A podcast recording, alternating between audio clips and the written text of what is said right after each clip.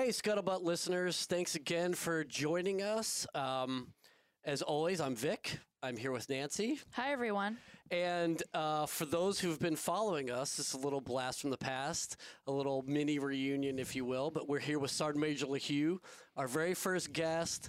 Um, devil dog ex- extraordinaire, hard as woodpecker lips, uh, and professional walker now. So, Sergeant Major, thank you so much for being here. It is Vic and Nancy. Thanks for having me back in the studio. Yeah, this is uh, this is really great. Um, again, I just I feel obligated to mention that you are an Amtracker. Yeah, yes. So Absolutely. yeah, absolutely.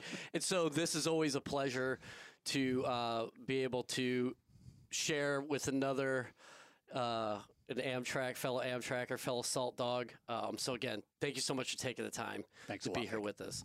Um, and so yeah, so we're here uh, again, Again. and this is so great.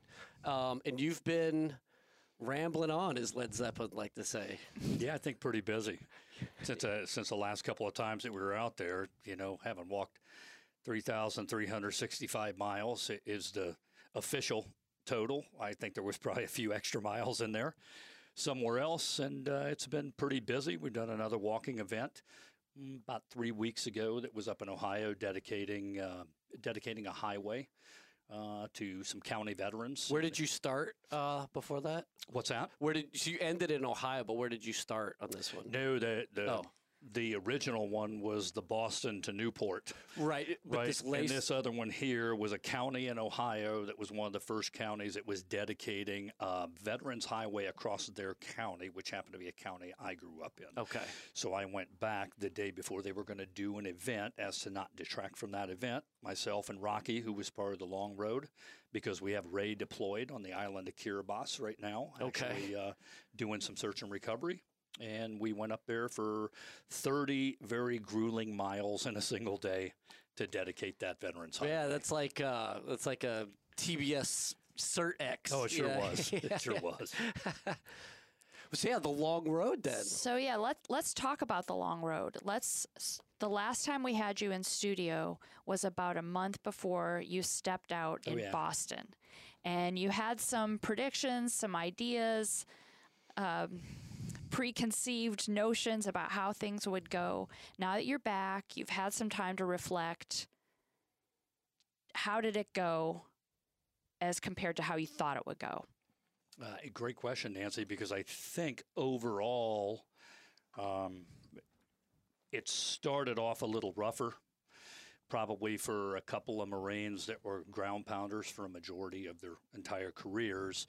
You really do believe you have this you have this kind of fake bravado that regardless of your age or anything else, you used to do this all the time. And it really was one of the bigger worries was how long does that muscle memory take to kick in? uh, because we had to pick a starting date. And I was in here just a couple of weeks before we even picked a starting date the last time. So it was really in its infancy Right. about the concept development. And, and pretty much it was, you know, we're, we're going to go from the East Coast to the West Coast at that time, and we're going to stay in this corridor using this main highway, Highway 20, as a guiding thing. And that was overall uh, other than resupplies and having your family support, it was you got to get on the road and you got to start doing that. Yeah, and the thing about muscle memory is your muscles remember that the shit sucks. it, it, it does. It does, Vic. And and you know, it's one of those things about anything worth doing is not going to be gifted to you. It's it's earned. And when we were up there stepping off, looking at my family's face, looking at uh, Rocky's family came in, looking at a lot of friends that we have. John Atkinson's family, because we stepped off from Boston, and John and I are doing a project uh, for the assault amphibian community uh, called the Amphibian Tractor Association. Yep. So we were all there, and one of the things that's funny is everybody wants to be supportive, but if you know your friends and you know your people, you can read their faces. yeah.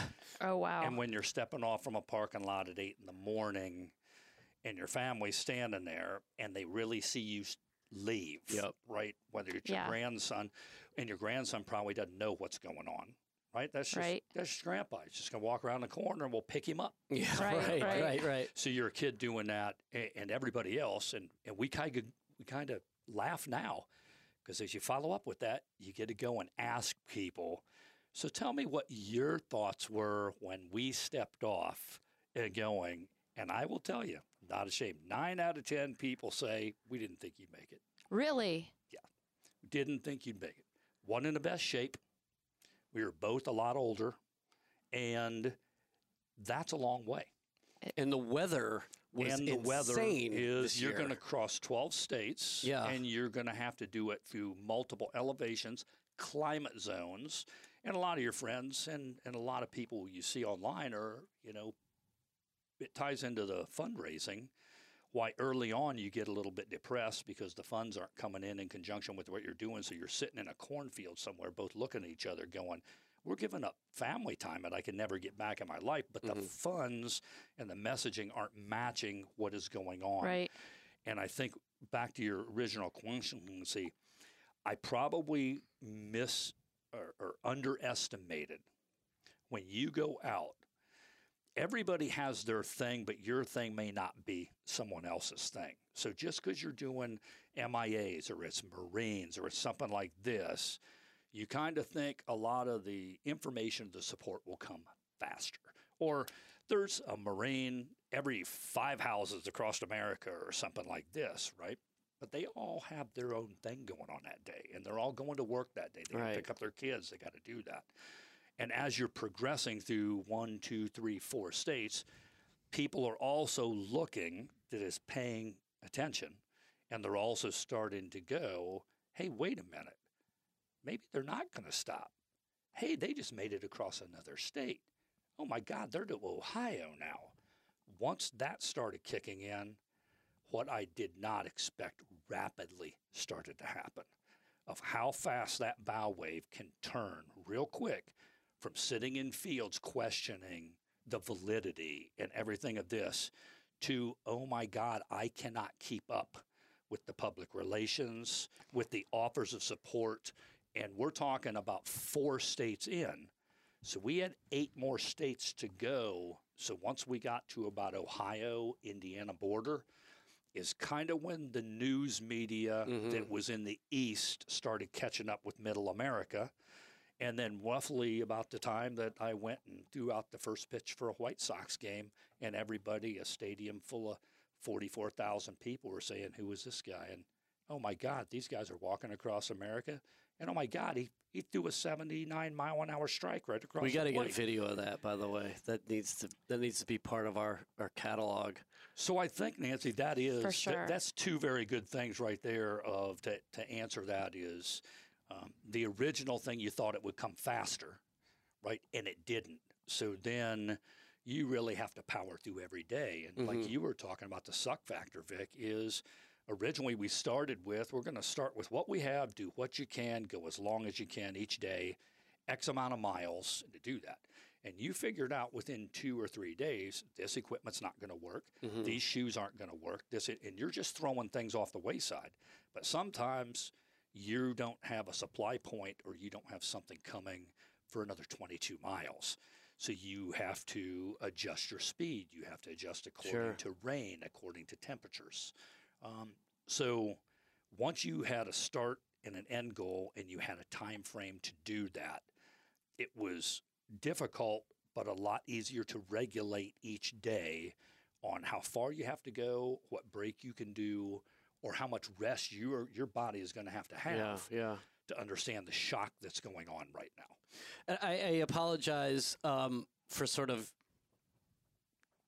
forcing a rewind here, but for our listeners who maybe aren't even aware that this happened, going back to your question, Nancy, like, what was the impetus? What was the mission of this walk? This wasn't just a couple of old leathernecks deciding, hey, um, from Boston to Oregon would seem like a cool idea. What what what what was the driving force behind this? Or what was the your end goal or your your objective as you guys started off? Absolutely, good Yeah. circle around. So you have two really quick things, and they tied in together. Is one, when we were in here before, we're still coming out of COVID.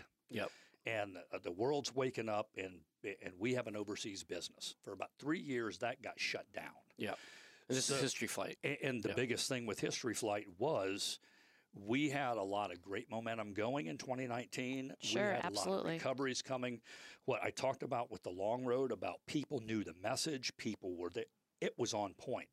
And then COVID just destroyed every bit Mhm. of that. Mhm. So, in order to rebuild X amount of years that it took to get all of that, I started to come up with how how can you get a message out that is different because everyone in the world's trying to get their message out right now about I need to restart my War Dog Foundation. I need to do this. I need, how does it not get lost in a thing? Mhm. And then, secondly, it was a trip to the post office in Fredericksburg, Virginia.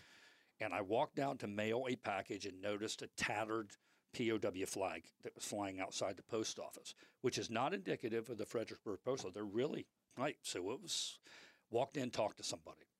And I just asked them, could you possibly please replace the flag that was outside?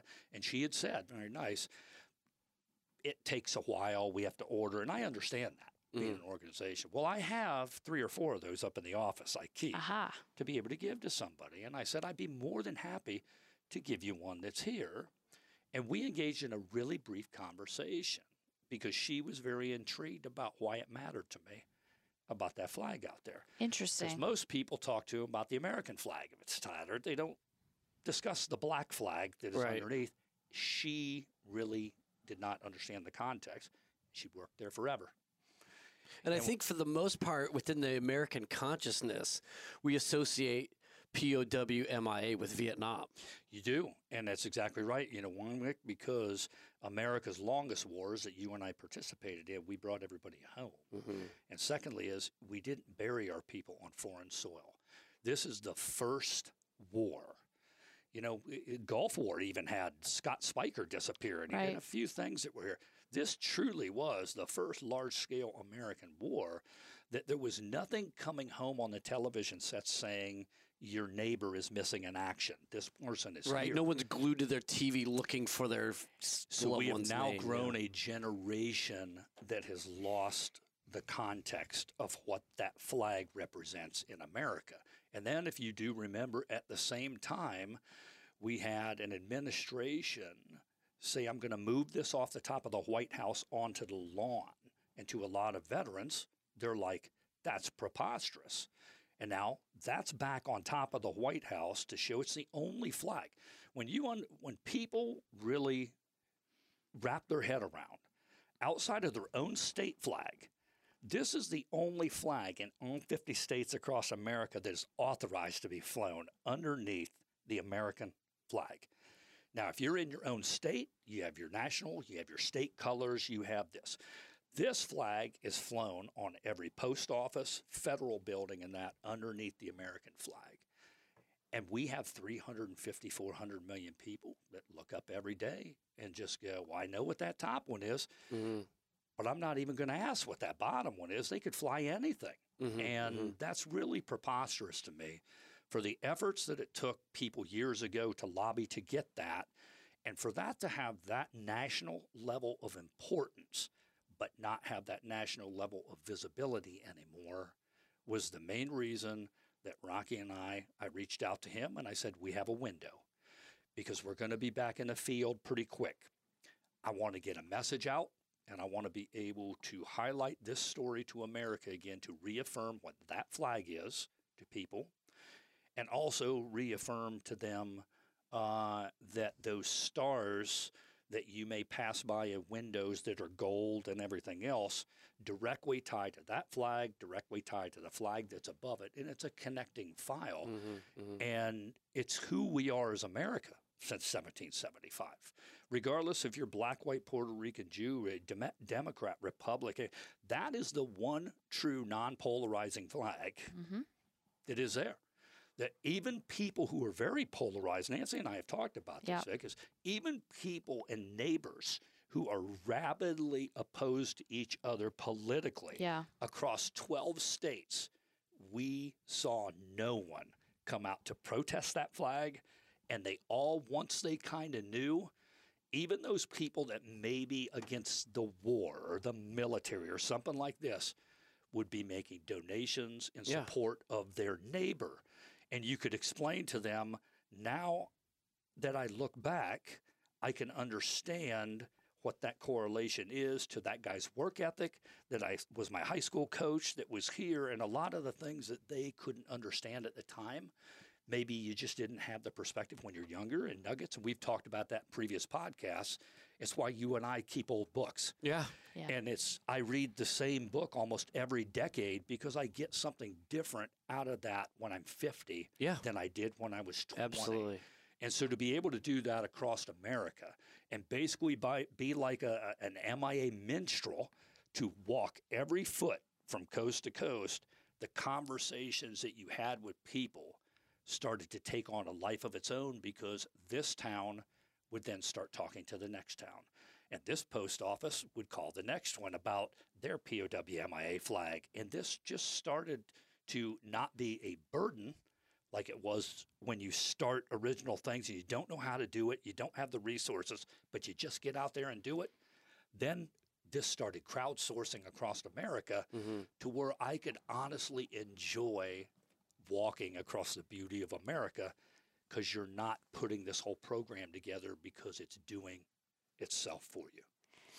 and that, was something so i have the benefit o- over everybody listening that you and i have had a chance to talk about this already and um, if anybody wants to read more about the long road the walk what you did the may issue of leatherneck has an article about that but one of the really interesting things that we talked about and i keyed on a little in that article is that crowdsourcing that happened and how it snowballed very, very quickly on your Facebook group, where I think your your um, your expression that you used was that it was a community bulletin board in the very best sense of that phrase. That people were not just helping you out as a walker, but they were helping each other out. They were helping each other support you, and how incredible that was. It really showed the best of America, the best of Americans. Did that really surprise you? It did because I called up Michael one day and I said, I don't know how to do this, but we got to get the word out somehow that we're doing this. And this was probably May of that time frame. And I sent him a snapshot and I said, add yourself that's on here. You'll be the third person. I think I just created a Facebook group to do this. And I can still remember it has three people that was here. now, when you're talking about 15 to 16,000 people rapidly starting to go after that fourth state, remember, is they don't know. Now the crowdsourcing's talking to each other. And then all of a sudden, it's hundreds at a time, not just a single. And as Nancy aptly said, now they are early on. It, it's me going in there saying the same thing 25 times over, and right. you're getting I remember. right? And you're putting public service announcements. Then it started to be other people going, if you read on this day, he already spoke about this, boom, boom, boom.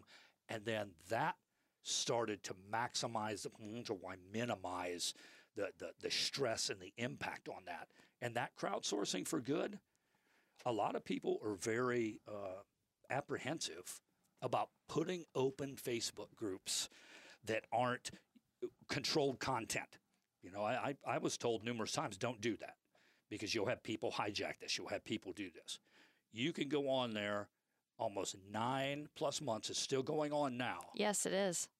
And that is a Facebook group. You will not see a ne- single negative comment. You won't hear people yelling at each other. You won't be, who do you think you are commenting on something? It's, it's beautiful. It's incredible. It kind of reminds me of the small town neighborhood barbershop or beauty salon and and people just still posting positive messages or hello or hey I, I saw this i saw the article or i told somebody about this walk it it's there it's surprising because it it's not political or there's no an- antagonistic behavior on it at all. It's it's actually really a pleasure to go on there every now and then and say, you know, and take a look, see what people are saying to and I think other. what's the most surprising is I thought on December 17th in Newport, Oregon, that page stopped.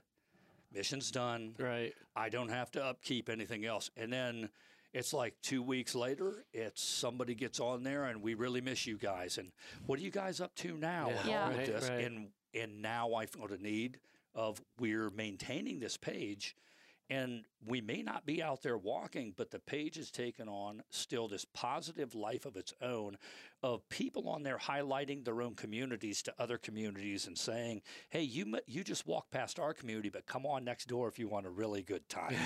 oh, it's a, it's, it's a great awesome. thing. And so, why a walk? Was it- Because, Okay. absolutely, Vic, because everyone drives across the United States normally once in their life, or they attempt to do that. Some communities never leave their communities forever. It's out there, you find that. Everybody does that. There's a handful of people that ride their bike across there. Right. Or People motorcycle. Right, right. No one walks across the United States. And everybody who normally walks across the United States, people look at them like they're homeless. There must be some, you, you've lost your house, or there's there there can't be a purpose, or they're looking for something. It's like David Carradine. They're wandering the earth, looking for the meaning of life. So people can't put two and two together because in their head, a majority of people don't like walking to the end of their driveway down the street, so they cannot comprehend 3,365 miles. Or they won't even walk to downtown Fredericksburg or walk across this base Yeah. because it sounds exhausting to them. So when they look at that, I don't think anybody looks at it as a feasible option because it also takes time. Yeah. Well, for those of us who've done cross country PCSs, that's a brutal three to five days, however, whatever your pace is. and in you don't driving. really see anything. You stick on a blue interstate highway, Yeah. which was made to bypass all these small towns, and you don't really get to see That's right. the real thing of America. Um, when you walk across a U.S. highway that is not a blue highway because it's illegal to walk on a blue highway. So, Highway 20 is the longest coast to coast highway that you actually can traverse by foot. And it starts taking you through what we were doing a news interview one day, and Rocky just said, I was surprised. My jaw hit the deck because Rocky's a man of very few words, and his words matter when, you go out. You're sitting there, and he said, This is the bones of America. I get to see the bones of the greatness of the town to town, from the steel mills to the small little things. And he said, I never got to experience that. Some of these states I've never been to in my entire life, but I fought to defend these states my entire life. Mhm, And mhm. when you see that perspective, Vic, it really, it really does take on a life of its own about somebody's why. Why would they do that? Right, right. It was such a, just a Goliath idea, and to see it come to its conclusion now. I mean, it's just got to be so rewarding. I mean, you've had so many of these sort of milestones in your life. I mean, how does this sort of stack up? Oh, I think, well, one, because of the distance and the time, you know, six and a half months. When people truly do, they, they overstate these once in a lifetime events, right? Okay, you go to Devil's Tower, you go say, that's a one, go to the Grand Canyon, that's a once in a lifetime event. No, it's really not. You can get in the car and get there. yeah, yeah. You can go Right. back. this truly on an epic scale because it takes so long. It truly is one of those. You're not going to turn around and ever do that again. You may go somewhere else or you may want a different thing, but nobody would ever repeat that again Mhm. um, because it's hard. It is time away from your family. I think that's the biggest thing is there, there better be a really good reason Mhm. to do that. If you're willing to give up six and a half months of time you will never get back with your family, or you will never get back with your friends, or you will never get back to do other investments or other things that you're doing. So that importance, um, you, you only come across a couple of those things one time in your life. And I think the epic scale of that still, the gravitas still, Vic, has not hit me at all yeah. you, me, that I'm. It's like we're here a year ago, and I didn't even do that. Nancy has done a great job capturing it to remind me that I did do that, and I took. I had told her, you know, I I took 11, 12,000 photographs that are out there. There might be 25 of those that's online floating around, but you're talking about that kind of epic scope of every single town we walk through has a photograph somewhere from the entry to the exit sign to the to the main touristy thing of that town. Right, right, That sounds right. You're like a never going to book. see those. No, that sounds like a book. It we we got to put together like a the long road book. That would be amazing. Yeah, I mean, even if it were just sort of a sort of a photo tour of America. I mean, all of the largest balls of yarn Yes. and the Yes. mud house, you know, from so and so, or like, And uh, that muscle memory you and I talked about, Yeah. right? It works in reverse as well. So when you take a little bit home by Christmas and you get home and Yeah. you sit down for a couple of weeks and you do whatever, right? I'm not going to walk. I'm not going to do anything. You, you go through, it's like when you retire from the military for the first month, I'm not going to do whatever, right? Then you strap on the pack because you're like, eh, I kind of want to get out and do something. Just go throw some clothes on. You go and you do like a little five mile walk downtown.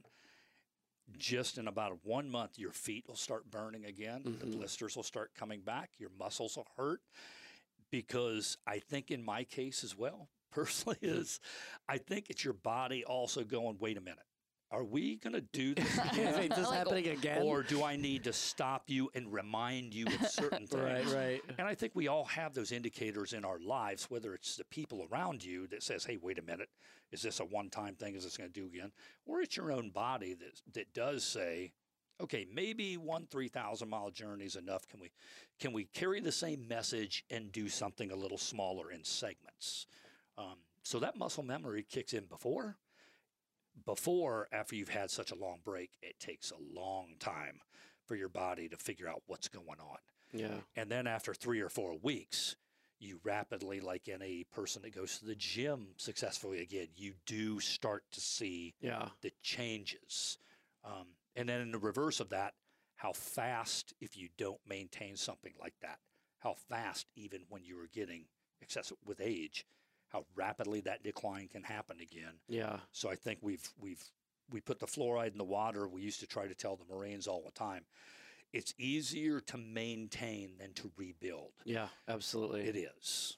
Well, you know, and this is going to be a huge rabbit hole, but it just makes me think. I mean, especially with your participation in um, History Flight, obviously your own personal uh, actions uh, in OIF one, um, as we are going to be airing this on Memorial Day week, and we're on the heels of PTSD Awareness Month in June. That sort of um, allegory of muscle memory that you just mentioned made me think about what all the folks who are uh, experiencing post traumatic stress go through as well, where it's this thing where your body immediately takes you back to that place and then reminds you that this is something that could potentially do some damage to you, whether it's emotionally, mentally, physically, or mortally. Um, I don't know. What are some of the thoughts on that? It's Like, did you have a chance as you're doing this for POW, oh, POW MIA awareness? Did you were those things that were going through your mind as you're on a six and a half month journey across the country, thinking about all these places that because of the long war, you're on the long road, where these scars maybe are going ignored or, or I don't know. Am- Am I even making any sense? I'm just sort of Yeah, and, and that was one of the original things of selecting Highway 20. It was America's longest highway. I've been told numerous times, you know, Justin, there was shorter ways to get from coast to coast if you want to do something. but Sure. that wasn't the point. That wasn't the point.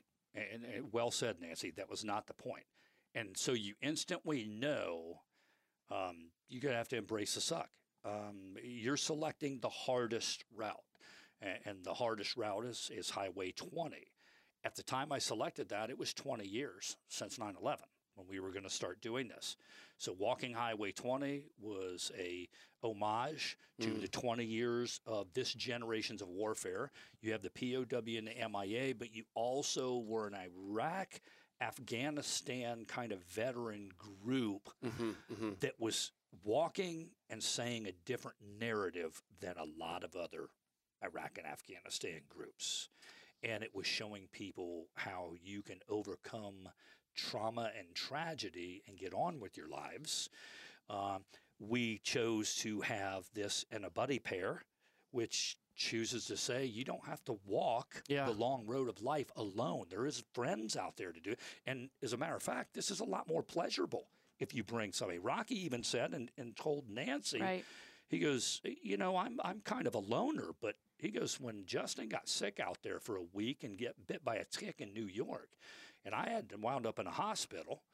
Uh, you know, I walked for six days with a 105 degree temperature till we figured out this isn't COVID. There's something, Mhm. Something's wrong, here. right. And I wound up in a hospital, thanks to him going, You're going to in Cooperstown. They put me with fluids. They did everything else. Uh, thank God it wasn't Lyme's disease. What it turned out, it was anaplasmosis. But I had to come off because the medication, you can't be in direct sunlight to do Oh, that. jeez. So you have to come off the road. There's no question I can't do Yeah. this. I got to come off the road for about five days, six days. Rocky said, I don't want to come off the road. I'm going to keep going. And th- it was very matter of fact, because between two Marines, I'm, I'm just going to keep walking. Okay, Yeah. I'll be fine. Right?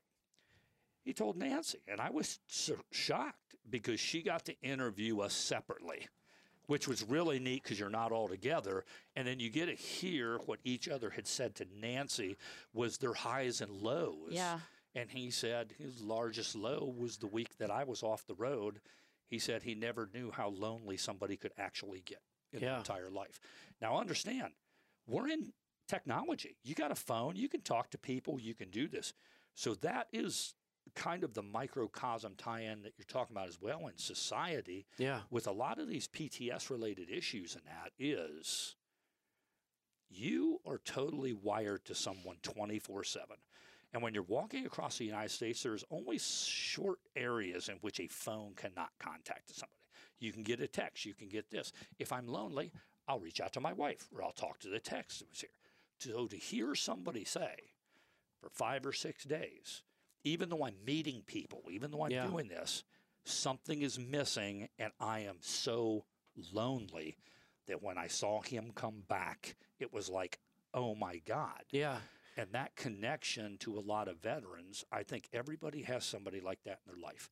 If they really and truly look, when you get a walk that far, Vic, you get to think every day about the good and the bad things that happen. Okay. This is a six and a half uh, month walk. This is a six and a half month deployment to my family. Yeah. You, know my, you know my wife then? I thought that was over when you retired. Yeah. Oh, okay. Oh, wow. So now it's another deployment. Yeah. So what was easy for them and hard at the simple time was we're going to go back into deployment routine. One month on the beginning, one month on the backside. We need to survive for four months without dad in the middle or whatever. And my daughter, my grandson, mom gets them all together and says, "We all know how this works. Yeah. This don't bother him with this. Don't do this. He will reach out if he really needs something. But if you Mhm, don't mhm. hear from him in a couple of days, everything's okay." And that my family went back into muscle memory of we've been through this before right. and we're going to treat this like a deployment. And when you're out there walking, the thing that always helps me, Vic, combat the good and the bad, like the dichotomy of both, that seems that a lot of other veterans, uh, for some reason, have some poor coping skills with certain things, is around every bad incident, there's a lot of good incidents if people would just open their minds to look what was going on at the same time. mm-hmm, Uh, eh, eh, you know, you see in some of the most traumatic times in your life some of the greatest things human beings have ever done all around you. Uh, and you get to recall those.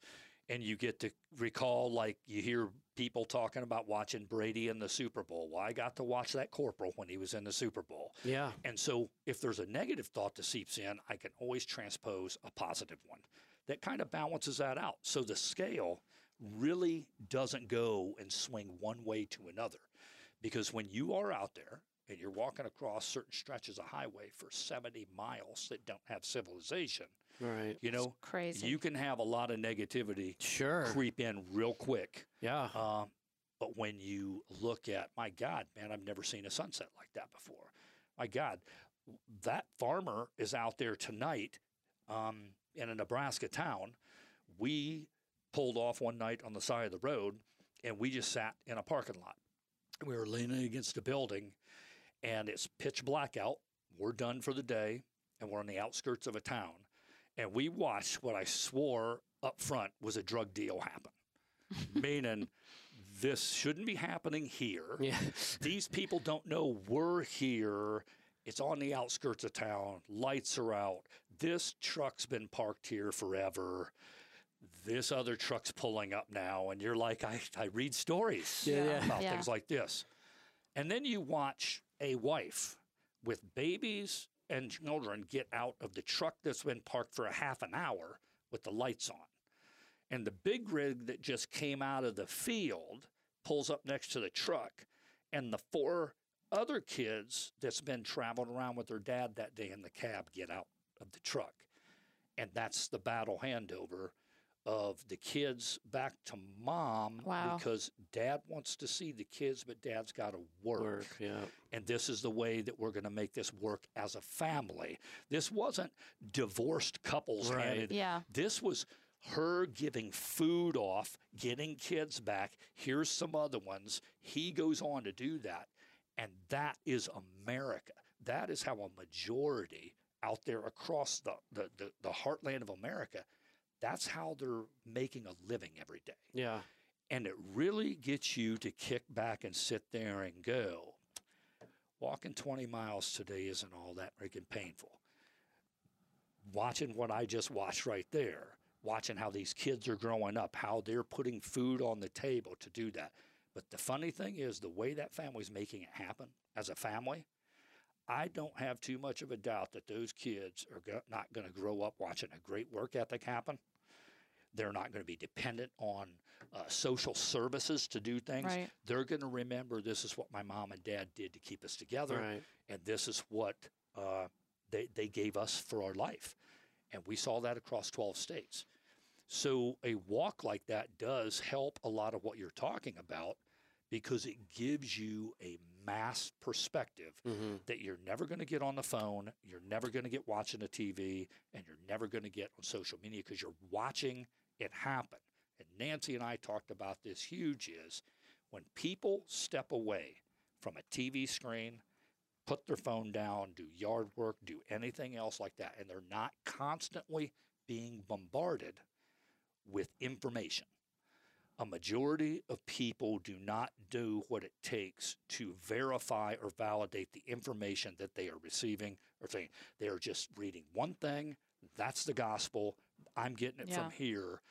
When you walk across America, the, gospel is what you're seeing. Yes, you're not being fed. You're, You're no not being longer fed being fed a narrative. You're seeing these stories. And the narrative is quite different Yeah. from what you're being fed. Yeah. and you're finding out that 12 states that are being told that they shouldn't like each other, 12 states that are blue states, or I'm a red state, or anything. When you walked across 12, other than different dialects, demographics, and things, you found so many more similarities between all 12 states across America than you've ever been told Yeah. or you're reading about. Everybody is sacrificing every day. Everybody, like when you you're saying. realize yeah. you're not the center of the, the world and everybody else is just trying Wait, to get what? through the world as well. I, I You're think talking to an award winner. I Oh, so yeah, you yeah, okay. yeah, yeah. I think it really does. You know, and, and I'm a 53 year old man now, so maybe I have a more voyeurist, you know, perspective. With I want to see things a little bit more on a rose colored lens, but no, it really you looked at it through talking to um, high schools that would let schools out because you're walking through their town. Uh, And you're sitting here like, I'm just walking through your town. What, what do you mean the whole school is waiting three miles up the road? And we didn't even tell you that. yeah. And they bring the children out and they're waving American flags and they're doing this. And you're being told that there's no America left like that anymore. Oh, yes, there is. Yeah. Yeah. So, along with your original message and mission and reason for taking this walk, is that a new message that you're also now carrying forward? Absolutely. It, it, and that's why that, that Facebook page is still going and a few other things. And I, I believe truly, Nancy, this is why people don't want this to stop. This this turn into this. That was the biggest shock. of it. I thought I'm going to walk across something, one and done. It's going to raise some money, get some word out there. On to the next thing. I've got other things uh, going on as well, but the the the the reach back of people that don't want the message of that to stop and saw the six months of goodness that's being posted and not contentious. And there are people taking vacations now to some of the places that they never knew about that Yeah. they saw on our Facebook page. We're going to Wow. go visit this. I love that. We're going to go do that because it's something that inspired them to say it mattered enough to these guys to walk 3,365 miles. I got two legs. I may be hurting today. I mean, one of the greatest things I ever got out there, Nick, was on a really bad day. I had a guy reach out on Messenger and said, um, no, actually put it on the page. Um, and it said, I've been following you guys for months now that was here.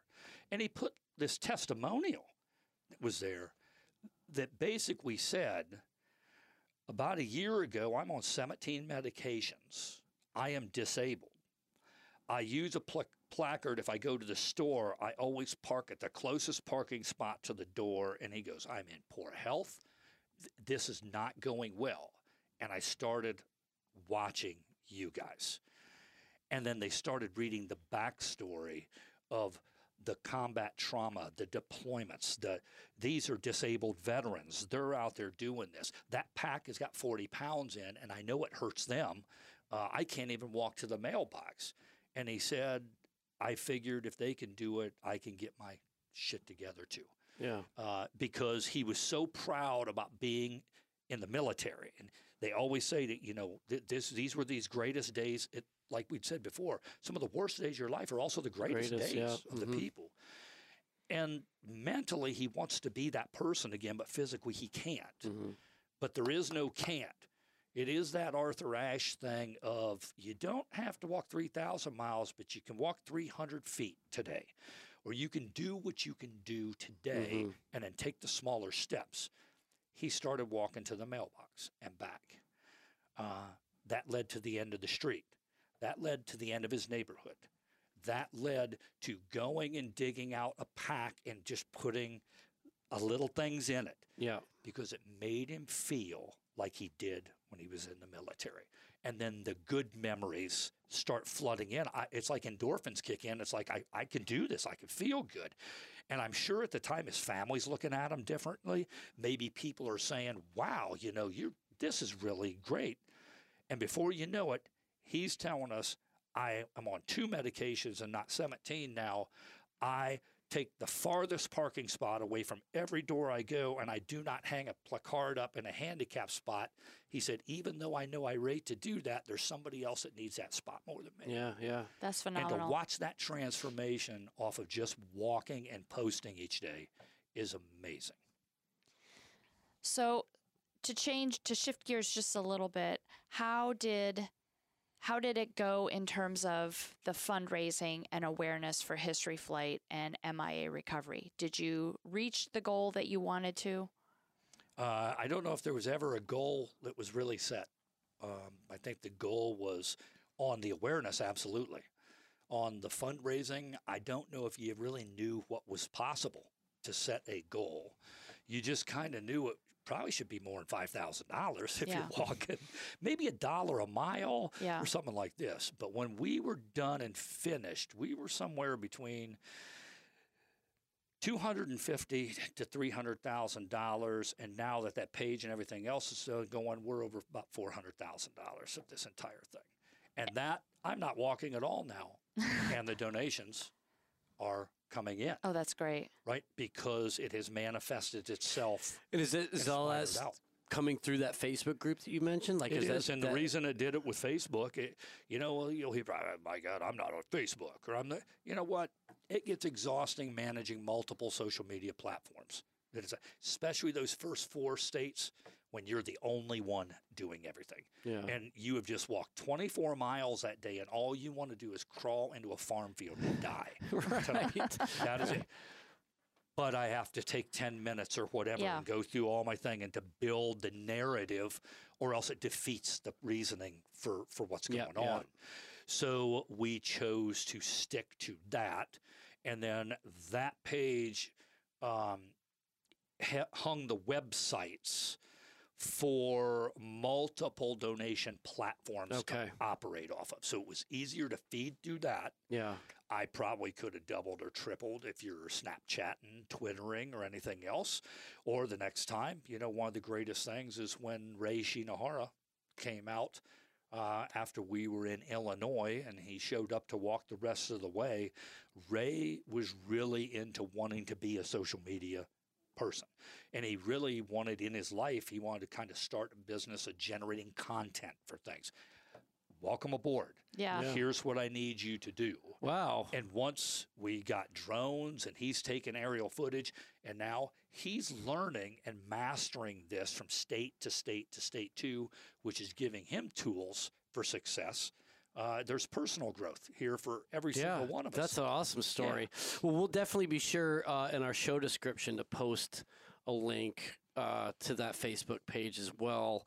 So you know you get dozens of extra supporters from from Scuttlebutt. Dozens. Yeah, but um, yeah, this is it's such an amazing story. Like all of the sort of inroads.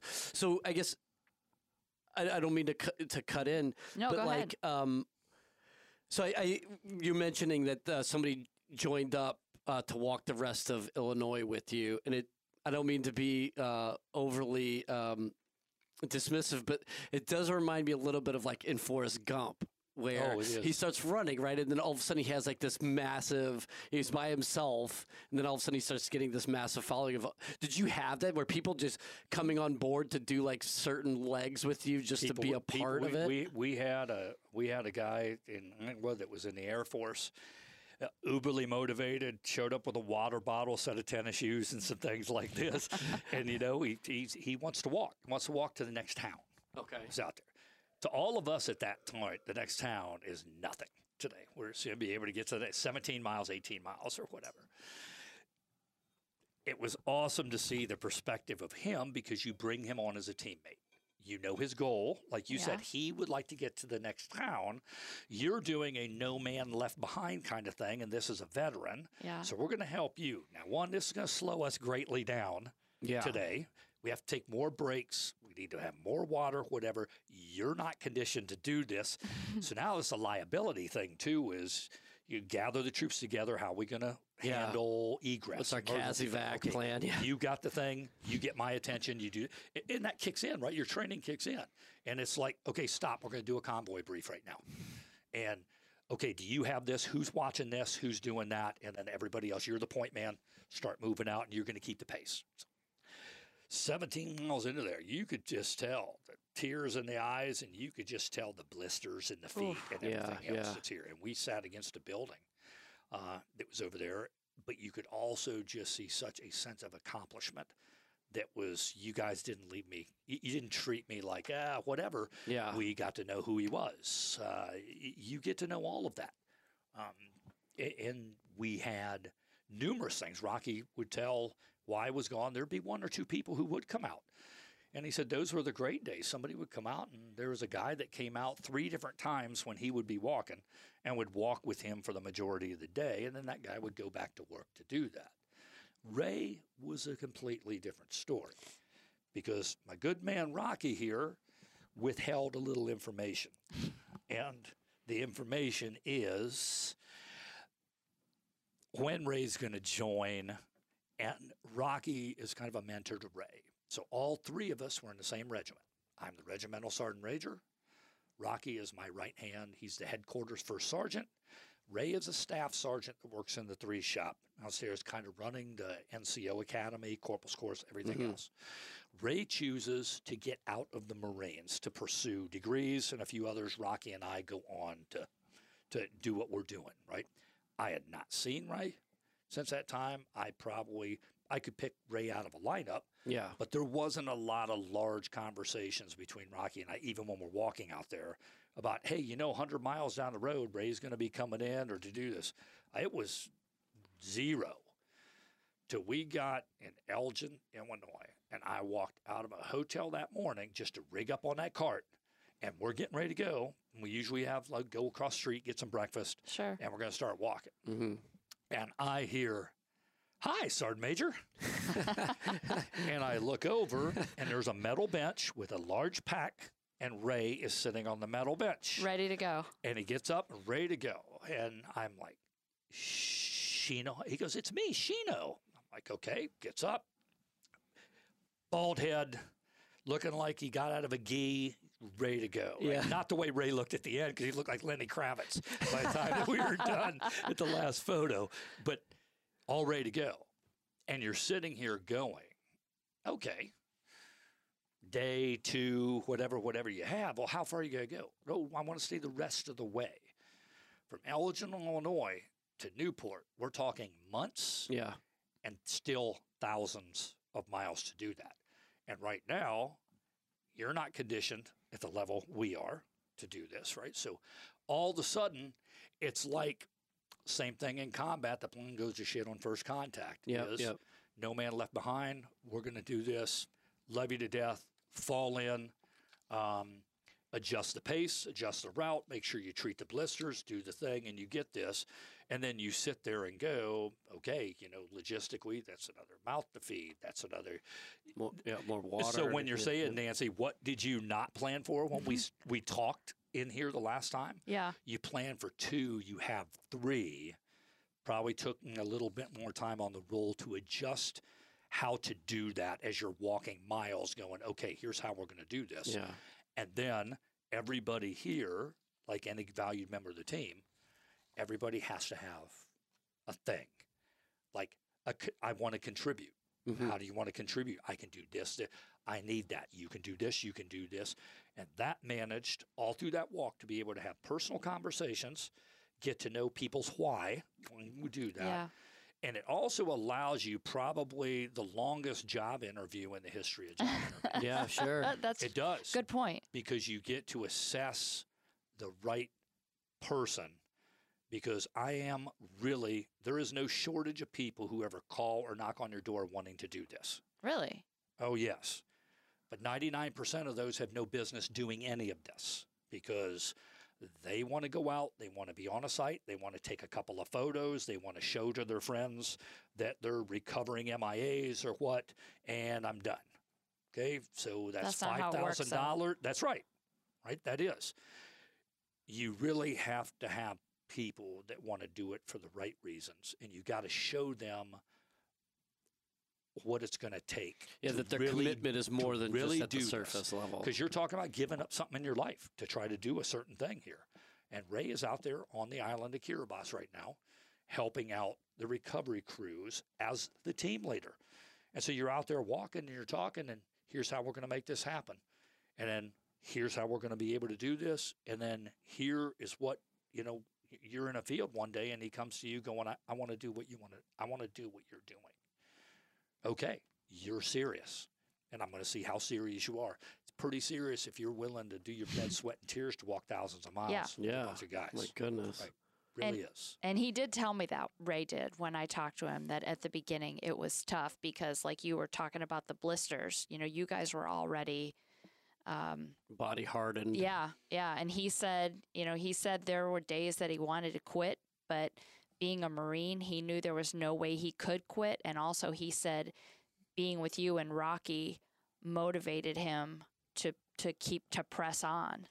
I think Um, everybody over that long of a duration motivates each other because there there is highs and lows of everything. Yeah, there's no way you could keep. There's no way you, you will know somebody euphoria. intimately, Yeah. and, and and you will know somebody a lot better than you even did in a combat deployment, because on a combat deployment, even if you're sleeping in an MRAP or somewhere else, you're away. Or somebody goes away for six days and they come back, um, uh, you know, on a different fob or patrol. You're with the same people every minute of every hour of every day And no other people. and no other people and no other people on that. So it so it you bet you better uh, if you're going to do something like that, you better you better have a very solid foundation. If people are thinking about walking across America or doing that, it- I would say the number one thing, other than your own physical health and that, would be the selection of the people that you are choosing to go through life with Yeah, yeah. which the long road is a metaphor as well about the turnout in life. The selection of who you choose to associate has a lot to do with your own personal uh, growth or restrictions in life, and that Absolutely. and that just amplifies that out there in spades. And it also with the PTS gives gives people something to look at and go, I I want to do that. I want to. That makes sense. I, I can do this. And now it gives them a blueprint. Because I had no, I like Nancy's saying, I had no, I had a white piece of paper. No one had done this. Right. Yeah. No one ever made a cart like that before. I couldn't even find them online, and I'm in my garage modifying two Monster seat baby carts. Yeah. Am I going to push it? Am I going to pull it? The best thing about that, and the best thing about what you had done with that as well, Nancy, is now if there's somebody out there that has an inkling they think they can do this, that just added to the catalog Sure. of life where someone can go, I'm going to do it a little bit differently, but I don't have to start from zero. Yeah. I can look at what these guys did. Yeah. Yeah. And that's a pretty neat legacy. No, that is really cool. I mean, it's it really sort of speaks to what I'm picking up as a theme here is this idea that being in connection or being connected with people is more than just having a connection. That there's really something more to uh, this long road than just sort of proximity, which proximity is huge, obviously, but it's more. Uh, and it's like you said, like that really sort of having that selection and then leaving that legacy. Yeah, and I think it ties into what you were relating with. You know, people have uh, hardships with PTSD, or you know, uh, people uh, get meeting with that with suicide that's out here, right? Um, a long road represents. this. I'm I'm a firm believer that your life, right? There's been no two lives. Even twins are different. Mhm, Um, mhm. The long road is your life, the context of your life. Okay. There's no blueprint for how to do it. You have to do it the best you can with the tools you have and the time you have, and, and, and do right by others uh, along the whole path. When you finally understand, there is going to be a lot of miserable failures along that timeline. And you don't get wrapped up into today, I'm a failure at this, or what are people going to think about when they think about this. And once you weave in that I'm getting to the end and it's not up to me when the lights go out. I, I'm going to ride the train until the lights go out. And that's not, you know, that's not for you to decide when the lights go out. Everybody's lights go out at the end of this ride. Doesn't Yeah. matter. Everybody through different ways. Okay. There has never been another one that has been able to be like, oh my God, let me pattern my life after that individual. They managed to live for 5,000 years because I don't want to either. That sounds absolutely exhausting. Right. Yeah. Yeah. To for me, Yeah, sure. you're not. that. You won't be 25 for 5,000 So when you don't get wrapped up with what's right in your face right now that you're failing at today, you really do find that there is that sun does come up. You can reach out and you can find out to something, and sometimes you're going to have to make that reach out, and other times you're going to have to answer somebody that does that because no matter how badass anyone thinks they are in the context of the world, no one ever got as far as they did or as successful as they did by themselves, Themselves, in this right. world whether your parents influenced it, whether your teachers influenced it, whether just individual conversations influenced it. You show me a person out there that can stand on a mountaintop and say, I did this for 80 years all by myself. You know, somebody didn't fudge a grade to get me through something. Mm-hmm. Somebody didn't like me a little more than the other to help here. And when you do realize the context of that and step off that platform, you find out you have so many resources, you have so much help, and today really isn't quite as bad as you really are making this out to be. Yeah. Right, right. Yeah.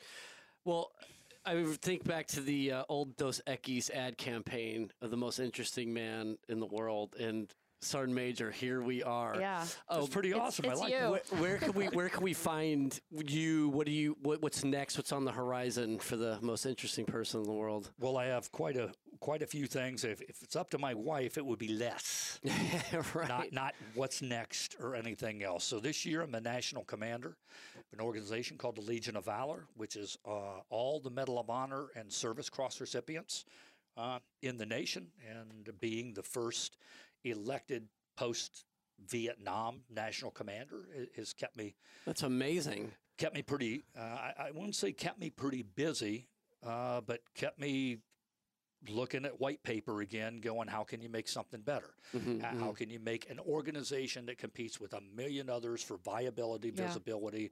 And this is an organization that, that Vic, that 70 years ago, the commander used to walk right into the White House and talk to the president because it was the premier veteran service organization in the nation of very elite warriors. Yeah. mhm, mhm. Now there's 350,000 veteran service organizations that are out there. So a lot of the older ones have became more fraternal over the years than they probably have been active. So you're Mm. so you're kind of looking to to take a new scope. How can this influence? Because th- these are a repertoire of people that should be talking in high schools, ROTCs, anywhere Yeah. else. Because Congress. not only are Yeah. they the people who survived a traumatic incident, my a majority of my membership is in their 80s and 90s. These Yeah. are people who are successful in life, not the military. Yeah. And they were all have a medal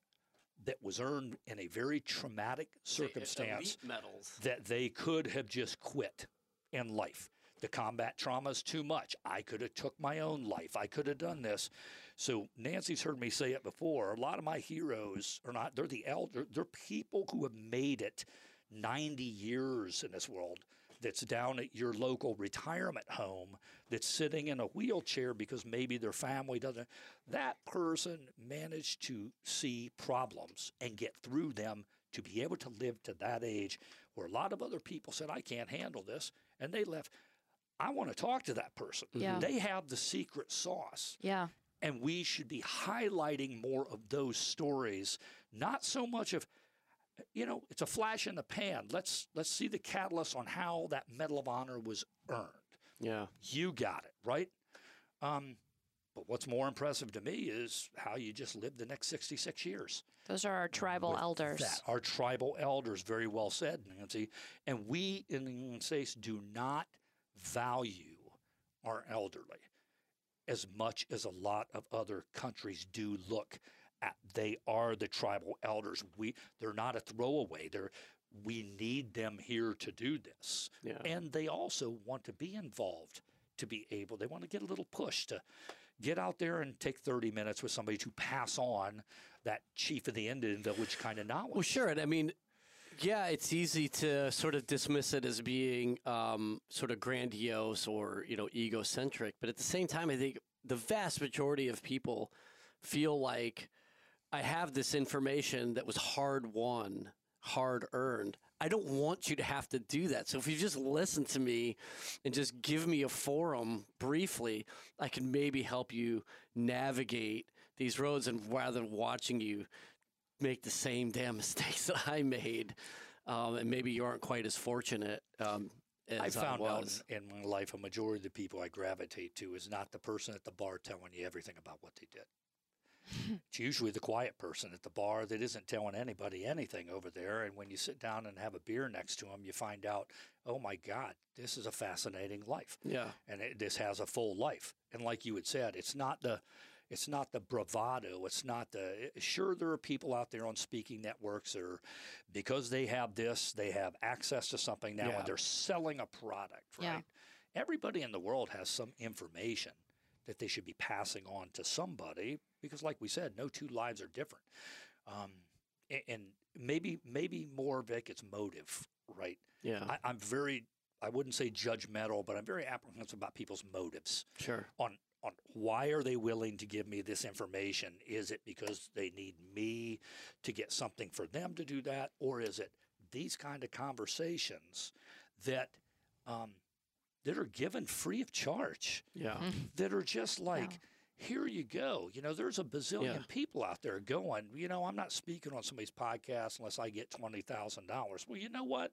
Then nobody's going to really hear your message. And if you're doing that, maybe I don't need to care to hear your message because there is still so much free content generated by very thoughtful people that can lay out. And it's just like a fire, it's like a fireside chat yeah, and and that's what I told you when you first started doing this was I was so happy to see you all do this because you're laying out something of value and you're not telling people I'm charging you to do this you can go on and you can listen to any of your podcasts. And I think you're in the 70s, maybe pushing 80 some published Yeah, I think we just uh, yeah we're in this even the mid seventies. I think when when you're released, I think you'll be around between seventy five or seventy seven somewhere in there. And you and I chatted before I walked in here about the difference and variations in that podcast. It isn't just a bunch of combat leaders thinking about this. It's industry leaders. It's civilians, uh, military people. It's people who are never in the military but worked around the military. It's people that haven't been in the military that says, here's the value in transition that I look for in a veteran. And that Scuttlebutt podcast, um, it, I listened to the, the, the General Rupertus one the other night. yeah, Um, you know, here is if you would probably say, give me a list of the top 10 generals of any Marine walking around that's here. Anybody that's in uniform today that's probably coming from the enlisted ranks, for the most part, are going to say somebody that they recalled or they worked with in the past 20 some years. If you get a captain or a major or somebody who's been through some schools and a handful of through the university, and they've had to do things in college, they're going to give the Shoups and the Pullers and a few other ones. I've never met anybody in my life that did a dissertation on Rupertus. mm-hmm. None. I know who he is, being a historian. He also ties into a lot of my Bougainville island hopping Yep, campaign exactly. study Yeah. because Yep. you can go through people's personal histories and actually find little nuggets on they were there at this time when bulldozers were covering up people. yeah, And so to listen to that podcast and watch a member of his family that is a direct descendant talk about how fascinating it was to have this is my grandfather. yeah, Yeah. right. This is my legacy. But it wasn't like we just walked around and beat everybody over the head with the Rupertus legacy. yeah. Right. That book is still like that. It's engaging. It comes from a family member's perspective.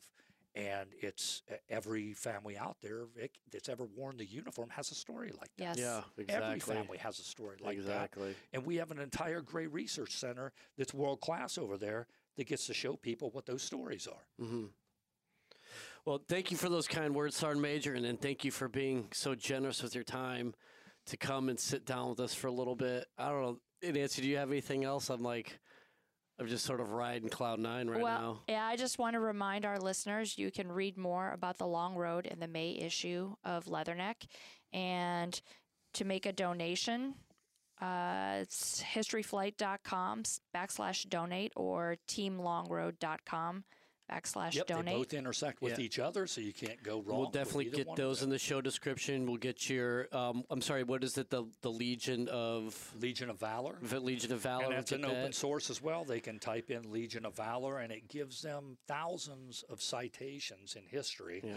That I really wished when I was a young sergeant I would have known about the organization. Yeah, I'm honestly just hearing about it. I would have been like, able right to now. have a database to print off something and hang in every window down the passageway that you can try to assist the Marines of today with reflecting on not just the Marines, but it's a repertoire of everyone. Mhm. And when you're trying to get at the root cause of a lot of the old issues that are new issues and the new issues are old issues again, Mhm. you know, whether it's demographic changes, whether it is male female, whether Right. it is decade changes on the evolution of warfare, you can type into somebody like me and go, Sergeant Major, I'm a company commander that's here.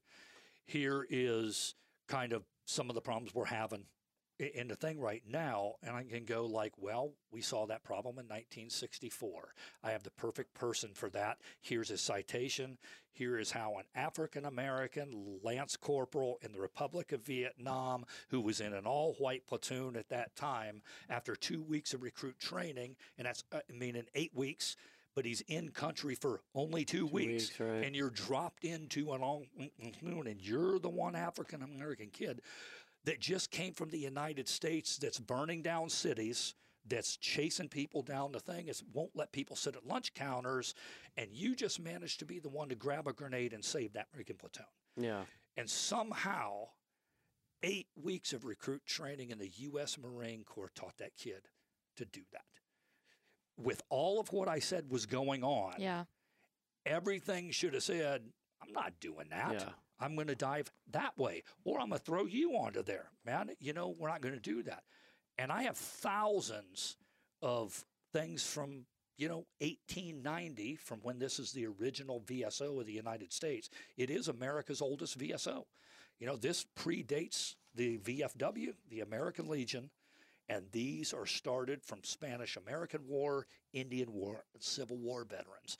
And you're talking about you can order a bevy of time, date, place. Uh, I'm looking for something from World War One, and it's all open source behind no firewall that just said here's thousands of citations that you can just print off that actually is a force multiplier to today's generation because that's the last thing I would tell you, Vic, is I think you, I, I feel just like with the long road, this real sense of responsibility that even though I'm a retiree, my actions can still contribute or hurt the active duty component Yeah. on any given day according to the message that I choose to give out there. There is somebody that's going to listen to this podcast. If I went in here and started wanking about how my generation had it so much harder than that, that how's that given the Yeah. sergeant the Yeah. confidence that they need out there today to sit there and reinforce that, you know what, regardless of what's going on on the left and right, we're still the baddest apes on the planet out here. You are Marines.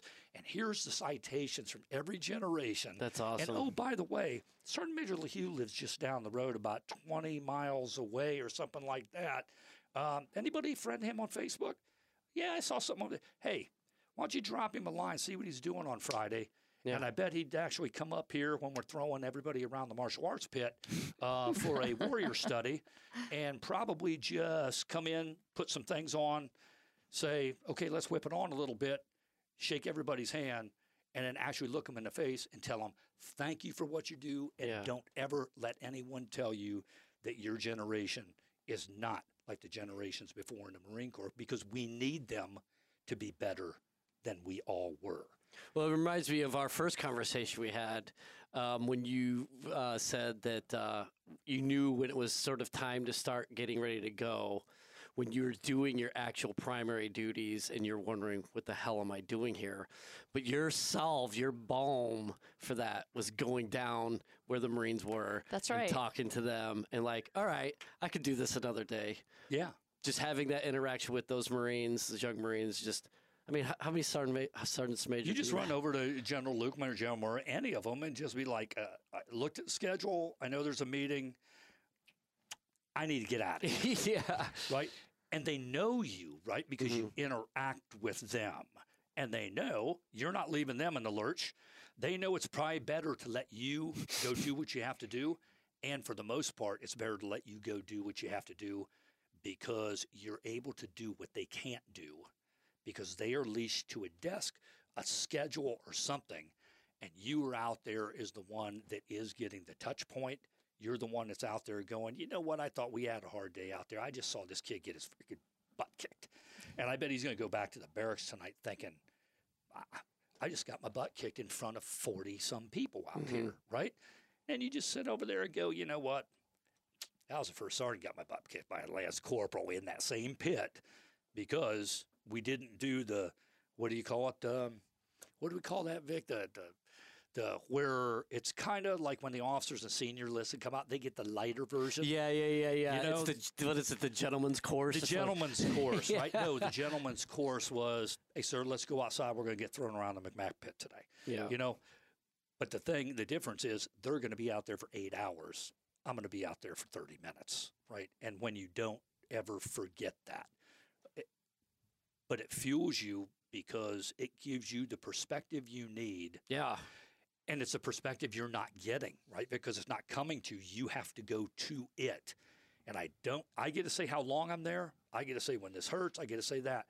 But it also, when at that time, when you were the head of the training and education for the U.S. Marine Corps, and these big rooms are making decisions that are going to take away from that or implement that, or like you and I discussed earlier about wargaming, on 400 series ranges. Okay, what do we put into wargaming that we can still Mhm. uh, do reps and sets that's down here?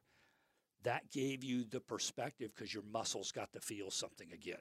You got to go out. You got to remember what it was like to have your, you know, when when your knees hit the deck, and if you don't know how to properly break Yeah. fall, this is what that's going to happen. So Yeah. maybe we don't need to have that taken out of the course to have a, a battle study for another 15 minutes to do that. Yeah. And those perspectives, um, I think I'm really proud to say, is one of the biggest legacies is driving through Quantico and seeing the fluoride in the water of the time when you were there, whether it's hit gyms on the outside of barracks, Yeah. Yeah. pull up bars, and you're like, had a little bit to do with every Oh, one of those gyms that's put out there. Uh, pull up bars around here that aren't uh, visible for people because one night I looked out on my back porch at, at the old building at Training and Education Command and I saw a young female Marine at 10:30 at night trying to do a pull-up by herself. I was the only one in the building. Yeah. She didn't know that I was there. She wasn't going. She wasn't there showing off. Right. Right. She was there hiding, but trying to get better because that pull-up bar has no light on it. It's dark. There was only one of them. It's behind our building, and I'm not out in front of where all the things, Yeah, yeah. embarrassing myself for this. And I remember looking out a window, and this is at a time when a lot of decisions are being made on can she do this? Can she not do this? And I'm getting a perspective of somebody that that cannot do this right now, but damn sure she's trying Yeah. Yeah. and she's out there at 10:30 at night trying to do something. So I get to walk out, scare the crap out of a Lance Corporal. That's great. and then you also have this, right? Eh, people, oh, oh my God, you're a senior Marine, and you know she could have went back to the barracks and said that, you know what? That's not what's going through my mind. Is that's a Marine? I want to find out why you're there, and how many pull-ups can you do? I, I can't do any right now this year. Okay, we're gonna we're gonna do some right now, and you're gonna get up here on my knees, and get up on that bar, and you're just gonna go and eh, know what it's like to get your chin above that bar, and you're not gonna be able to do one of these, right? And then you find out, you know, six, seven, eight months down the road, that's the girl that's coming over to you to say, I got seven pull ups on my test. Awesome. You know, when people are saying that they'll never be able to do pull ups Right, and different things. And and whether your personal feelings, you know, is very adamant. Everybody can go online and find out during that time, you know, what people were saying or what they wasn't doing. You strip that off. The decision is made, and we need her to be just as strong as the next guy. So I don't need her doing, you know, dark pull ups behind a building. Right. I need her to have a sergeant and a corporal that says, I'm willing to take my time to get you to where you're at. And I truly do believe that across the deck, that that's still going on in tank crews. It's still, I have to believe that. I have to believe that the jump seat leadership that we grew up is still happening on the ramp. I have to agree that the weapons cleaning leadership is still going on because that's the leadership that I grew up on that made me able to do Yeah. what I've been able to do in life. Yeah, absolutely. Well, Sergeant Major, again, this has been so great. I would be remiss, though, if I didn't, if I let this interview or this episode go without mentioning our Marine Corps Heritage Award winner, Oh, Nancy. thank you. You broke my. Uh, you know what? Yeah, so I never get to congratulations anybody to you, because I Nancy. telegraph honestly, what it is. it's but a I'm huge like, deal. I was gonna. this Saturday, you, you received your award uh, for journalism. Um, yeah, congrats, man. Thank is you. so, What did that feel so like, cool. Nancy? Thank you. It was. I- I I'm still thinking back, looking at the photos, trying because it went by. Yeah, I'm actually surprised you're not wearing your medal today. Um, but Yeah, you should. You should wear it. Everywhere. I should wear it every day. it would go with your know. sweater. It, it would. It really would. I, I don't know. I, well, I threatened. Uh, I threatened Mary Reinwald, Leatherneck editor. I said, um, "Hey, do you think it would be okay if I asked the Marine Corps Heritage Foundation if they could swap out the medal for a tiara? You know, just to see her face." Oh yeah. Um, Mine would have been one of those. This I would is have why we roll with one you, of those, Nancy. uh, You're always, you're always taking it to another level. You're Yeah. a visionary. yeah, I'm If a you got one of those WWE belts, though, that would have been awesome. it, it was it was actually really great and and the the best part about it for me was to be among like minded people, among other writers, photographers, creative types who Those creative types. tell the Marine Corps story and are passionate about telling the story, not just of the Marine Corps, but of individual Marines. And that was really an incredible place to be. And Can you it the mus- enlighten? Can you enlighten the leader or the listener base on what specific article that they could actually go and look for that that led to your award? this was for an article I wrote about astronaut and marine pilot Fred Haise. And that's the other the other thing I wanted to say when I found out I had gotten the award, I contacted Fred immediately to let him know and to thank him for allowing me and trusting me to tell his story. Because that guy, for you know, for 50 years, people have been at him. Hey, tell me about this. Tell me about this. And I was just one more person coming at him to say, Mr. Haise, would you mind telling me your story? You remember that time you were in Apollo 13, Yeah. and you remember that time? yeah. Um, and he was willing to do that. So I, I contacted him, and his response was essentially, "It wasn't me; it was you. It was your writing that won you the award, not my story." And that just speaks to what a great guy he is, but but also it, it, it something that's kind of marine specific as I've as I've learned over my last 16 years with Leatherneck that that you all are very much a different breed and it is my great honor to tell these stories to people. Well, you do an amazing job and like so well deserved. Oh, thank and you. honestly, I'm so happy for you. Thank you. It's such a great ac- accomplishment and it's such um, deserved recognition Thank for you. your work. So I appreciate that. yeah, I Thank want to make sure we get that on air. All right, I'm embarrassed now, but thank yes. you. Yes. well, we'll close on And that. rightfully Thank you. so. Sergeant Thank Major you. again. I mean, I would Thanks, say Vic. goodbye, but I think probably it's more apt to say so long because I know we're going to have you back on. Um, you just do too many amazing things to not have you back on the show. Yep. So can't wait for next time. But for today, thank you so much for being with us. This was awesome. Thanks a lot, Vic. Yep. Thanks, Nancy. Thank you. All right, listeners, have a good one. Scuttlebutt is a production of the Marine Corps Association. I am William Truding, but you've also heard the voices or contributions of Vic Rubel, USMC retired, Nancy Lichtman, or Ty Frazier. The opinions expressed in this episode do not reflect the official stance of the Marine Corps, DoD, or Marine Corps Association.